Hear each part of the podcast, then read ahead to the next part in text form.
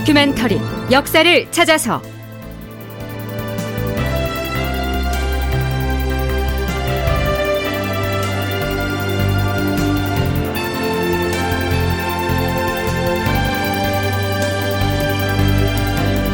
제 1090편.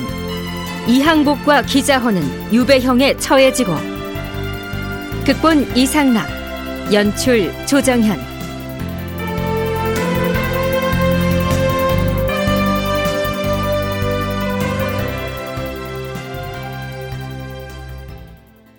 청취자 여러분 안녕하십니까? 역사를 찾아서의 김석환입니다. 서기 1617년 이때는 광해군 제위 9년째 되던 해입니다. 그해 11월에 인목 대비에 대한 폐비 문제를 두고 지금의 여론조사 격인 대대적인 수의가 실시되죠. 그런데 이 수의에 응한 신료들 중에는 인목 대비를 폐해서는 안 된다는 의견을 낸 인원이 의외로 많았습니다. 특히 조정 원로 대신들 중에서도 폐비 반대를 명확하고도 또 강력하게 주장한 인물이 있었죠. 이미 정승 자리에서 물러나 경기도 포천의 농막에서 지내고 있던 이항복과 현직 영의정인 기자헌이 대표적인 인물이었는데요. 이첨을 비롯한 광해군의 친위 세력이 이런 상황을 두고 볼 리가 없겠지요. 우선 유생들을 전면에 내세웁니다. 참고로 이 상소문에 나오는 서궁은 곧 경운궁에 거처하고 있는 인목대비를 일컫는 호칭입니다. 광해군 9년 12월 13일 유생 한천정, 이구, 윤지임, 한복일 등이 상소하여 영의정 기자헌을 탄핵하였다. 전하, 기자헌은 시종일관 서궁을 은밀히 돕는 마음을 여지없이 드러냈으니 그 죄상이 몹시 흉악하옵니다. 기자헌을 저작거리에 끌고 나가 차명에 처한 다음 그 목을 도성 안에 매달아서 다른 사람들의 경계로 삼아야 할 것이옵니다. 마땅히 그리하여야 하옵니다, 전하. 우선 영의정 기자헌을 일벌백계로 처단한다면 조정의 의리가 저절로 밝혀질 것이며 설사 간사한 모략과 폐악스러운 계획을 세운 자들이 있다 하더라도 겁이 나서 감히 다시 엄두를 내지 못할 것이옵니다. 바로 없건대 전하는 너그럽게 용서할 생각을 하지 마시고 종묘 사직의 안정을 위하여 결단을 내리시옵소서. 폐비 반대의 의견을 천명한 현직 영의정에 대해서 단순하게 파직하라는 것도 아니고요. 아예 목을 베서 저작거리에 내걸어야 한다는 섬뜩한 주장을 하고 있는 것입니다.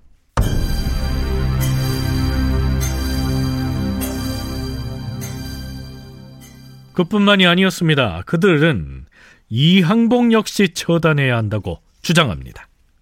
같은 날 강원도 유생 박홍익, 최광필, 김상건, 송성명, 원급, 이극성, 최광달, 이광계 등이 상소하였다. 전하, 신들은 삼가 대비인 서공이 저지른 죄악을 늘어놓자니 참담하기 이를 데 없사옵니다. 서궁은 궁궐 안에서 저주하는 주술을 자행하였으며 밖으로는 영모에 호응하고 역적의 잔당들과 결탁한 정상이 여러 역적들의 공초에 낭자하게 드러났사옵니다. 사정이 이러함에도 서궁의 죄악을 옹호하는 자들이 나라 안에 태반이나 된다고 하니 개탄을 금할 수가 없사옵니다. 주상 전하, 기자헌과 이항복을 아직도 사형에 처하지 않은 탓에 백성들의 울분은 날이 가면 갈수록 더 심해지고 있사온데 전하께서는 무엇을 염려하시기에 이 역적의 괴수들을 비호함으로써 근심을 자초하시옵니까? 삼가 원하옵건데 전하께서는 신들이 추청한 내용을 밝게 살피시어서 속히 두 역적을 차명에 처하시옵소서. 그런 다음에 다른 대신들과 삼사의 관원들을 불러서 종묘 사직의 대계를 의논하시옵소서. 자, 여기서 잠깐. 대북 세력의 영수라고 할 수 있는 좌의정 정인홍 역시 이 항복이나 기자헌과는 그 강도와 결이 좀 다르긴 해도요. 인목 대비를 폐해서는 안 된다는 의견서를 제출했었지요. 그런데요. 이 유생들의 상소에 정인홍을 처벌해야 한다는 언급은 찾아볼 수가 없습니다.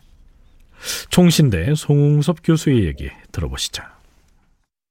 재밌는 것은 뭐 기자원과 이양복을 차명에 처하라고 하는 상소는 올라왔는데 정의농을 차명에 처하라고 하는 상소는 안 올라온다는 거죠.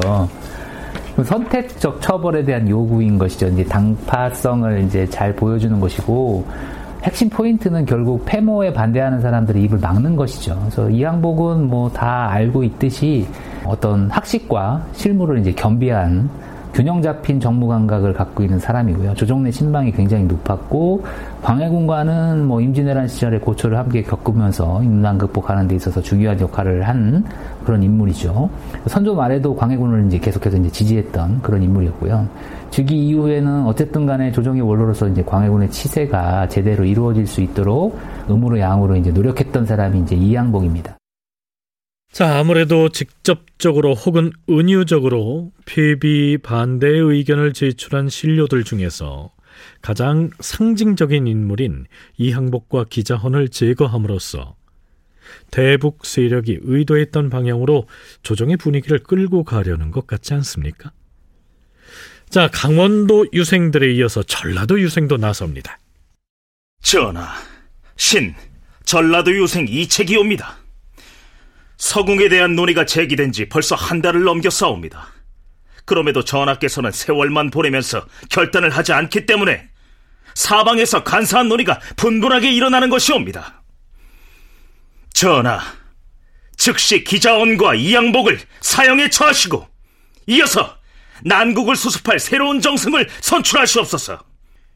듣자 하니 지금 호남과 영남 등지에서는 대비에게 은혜를 베풀어야 한다고 주장하는 무리들이 준동할 것이라는 소문이 나돌고 있사옵니다. 그들이 왕궁을 포위하고 변고를 일으키지 않는다고 누가 장담하겠사옵니까? 지방의 유생들이 연달아 올린 상소문 내용의 공통점은 이항복과 기자원을 처벌하라.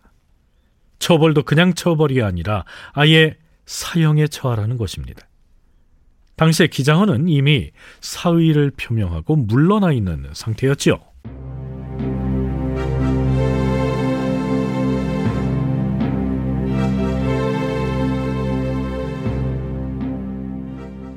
자, 이렇게 팔도의 유생들이 바람잡이를 해놨으니까요. 이번엔 대북 세력이 장악하고 있던 대간에서 나설 차례죠.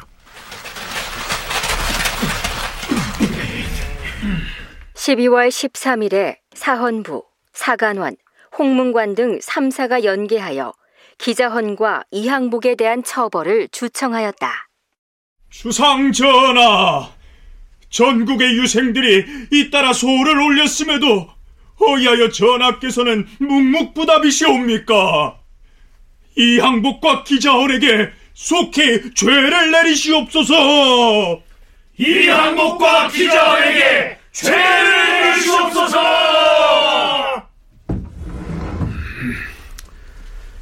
이번에 수위에 응한 자들 중에서 역적을 편들고 임금을 모욕한 자가 한두 명이 아니어서 그들을 다 처벌할 수는 없다.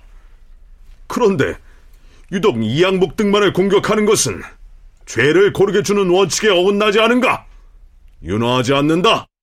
그러나 삼사가 재차 추청하자 이렇게 대답을 바꿉니다. 기자헌은 귀양 보내고 이양복은 중도에 부처하도록 하라. 중도에 부처한다? 무슨 뜻일까요? 중도 부처란 유배자를 조선 팔도 중에서 멀리 떨어진 원도가 아닌 거주지에서 가까운 중도로 보내서 그곳 수령의 감시와 재량에 맡겨 살게 하는 형벌이었다. 한양도성을 기준으로 하였을 때 충청도, 강원도, 황해도 등이 중도에 해당하였다. 중도 부처는 죄인의 평소 공로나 정상을 참작하여서 죄를 경감시키고 유배지를 가볍게 배정하는 처분이었다. 중도 부처된 죄인은 유배지를 이탈하지 않는 한 자유롭게 지낼 수 있었다. 하지만 대가는 이 항복을 중도에 부처하는 정도로 만족할 수 없었던 모양입니다. 다시 양사가 합사해 주청을 하죠. 전하, 이 항복은 대비에게 온정을 베풀어야 한다는 자신의 뜻을 굽히지 않고 있는 자로서 기회를 틈타 역적을 편들 계획을 세우고 있사옵니다. 그의 죄는 실로 종묘사직에 관계되는 것으로서 그가 수위에 응하여 써낸 상소문을 보아하니 구사하는 말씨가 고약스럽기로는 기자원보다도 더 심하옵니다. 어찌 중도에 부처하는 정도에 그쳐서야 되겠사옵니까? 청컨대 속히 절도에다 위리안치 하시옵소서. 절도에 위리안치 하라. 멀리 떨어진 섬으로 귀양 보내란 얘기입니다. 드디어 광해군도 마지 못한 듯 이렇게 대답하죠. 음, 알았느니라. 이양복과 기자원을 먼 곳으로 귀양 보내되 유배지는 의논하여 아래도록 하라. 자, 이렇게 해서 영의정 기자헌의 유배지는 함경남도 남부 지역의 정평으로 그리고 이항복의 유배지는 평안남도 서남단에 위치한 용강으로 정해집니다. 함경도와 평안도 중에서는 가장 남쪽에 위치한 곳인데요. 자, 그러자 대간에서 다시 들고 일어납니다. 전하, 기자원 이항복 등은 모두 나라를 저버리고 임금을 배반한 사람들로서 그들이 저지른 죄는 하늘에 사무쳐서 극형에 처하여도 오히려 가벼울 것이옵니다. 따라서 그들을 북도 방면에 귀양 보내는 것만 해도 오히려 특별한 은혜에서 나온 것이옵니다. 하운데 의금부에서는 감히 사사로운 인정에 이끌려서 국법을 무시하고 모두 편리한 곳을 골라서 유배지를 정하였으므로 조정 여론이 통분해하고 있사옵니다. 이번 귀양지 선정 논의에 참여한 당상관과 낭청을 모두 파직하고 역적들을 더 먼 곳으로 귀양 보내시옵소서. 그러자 광해군은 지체 없이 이렇게 대답하죠. 대간에서 아랜대로 처결하라. 그리고 귀양지를 그렇게 정한 의금부 당상관과 낭청들을 모두 불러다 추구하라.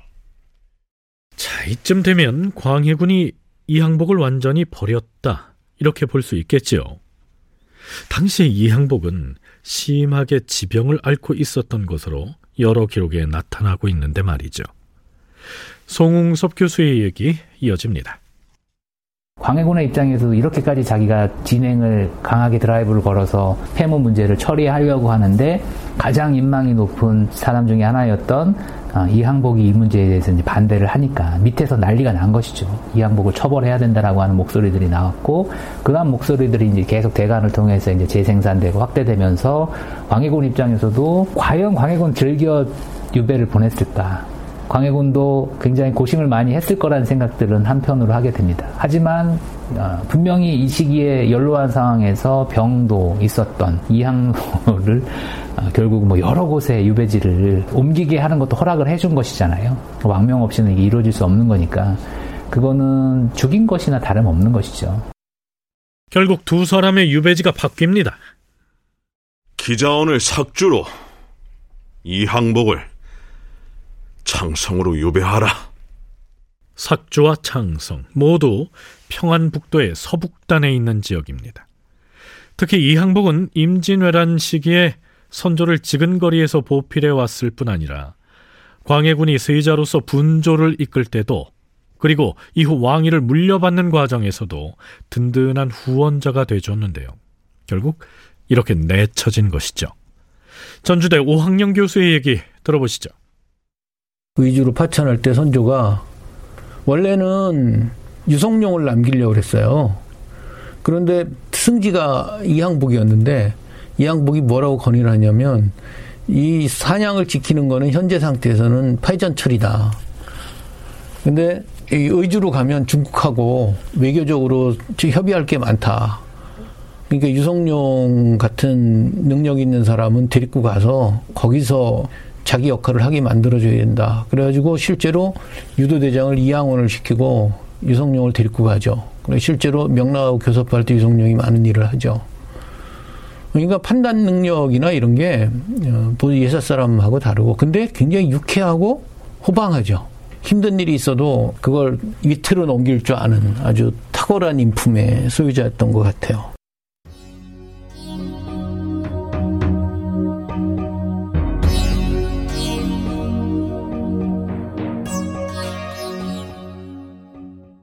이 항복과 기자원의 유배지는 수차에 걸쳐서 변경됩니다. 이 항복의 시가와 산문집을 정리해서 수록한 백사집에 따르면 이런 내용이 올라 있죠.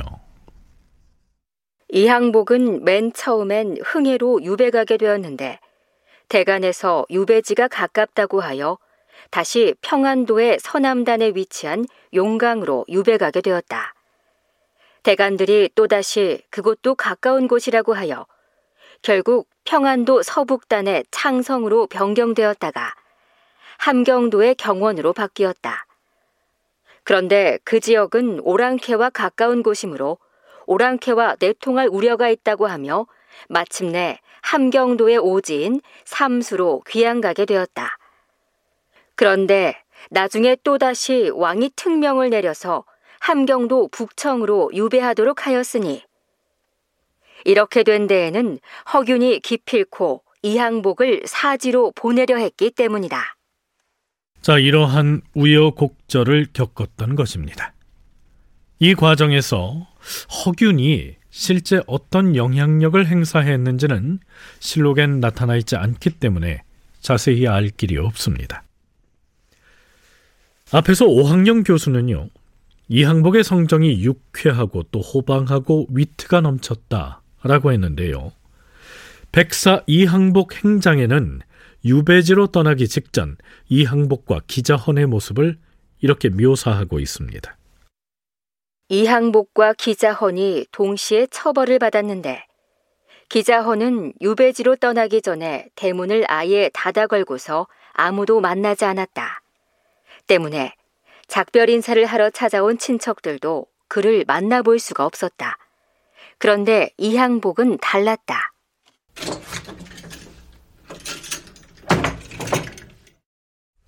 대감, 대감께서 먼 길 떠나신다는 소식을 듣고 지금 대문 앞에 사람들이 잔뜩 몰려와 있습니다. 어찌할까요? 나를 보겠다고 멀리서 온 사람들을 어찌 차마 만나지 않을 수가 있겠는가? 신체가 미령하신데 괜찮으시겠습니까? 괜찮으니 걱정 마시게.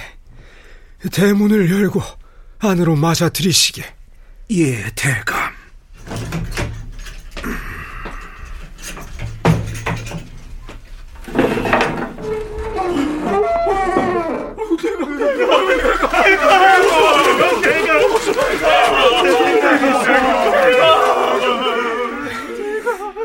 야, 어서들 오시게나.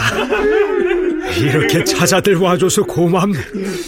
자, 자, 모처럼 왔으니 저쪽 정자 밑으로 가서 술이나 한 잔씩 하시게.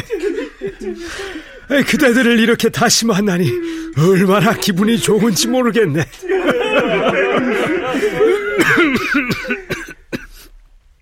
무난하려는 벗들이 마을의 길을 가득 메울 정도였지만 공은 전혀 귀찮아하지 않았다. 서로 만나서 어울리면서 여느 때처럼 농담을 주고받았으며 아쉬움이나 미련을 토로하는 말은 한마디도 하지 않고 웃으면서 돌려보냈다. 이항복과 기자헌의 기상은 이처럼 서로 달랐다. 광해군 10년 1월 9일에 이항복은 아픈 몸을 이끌고 귀양길에 나섰다. 다큐멘터리 역사를 찾아서 다음 시간에 계속하겠습니다.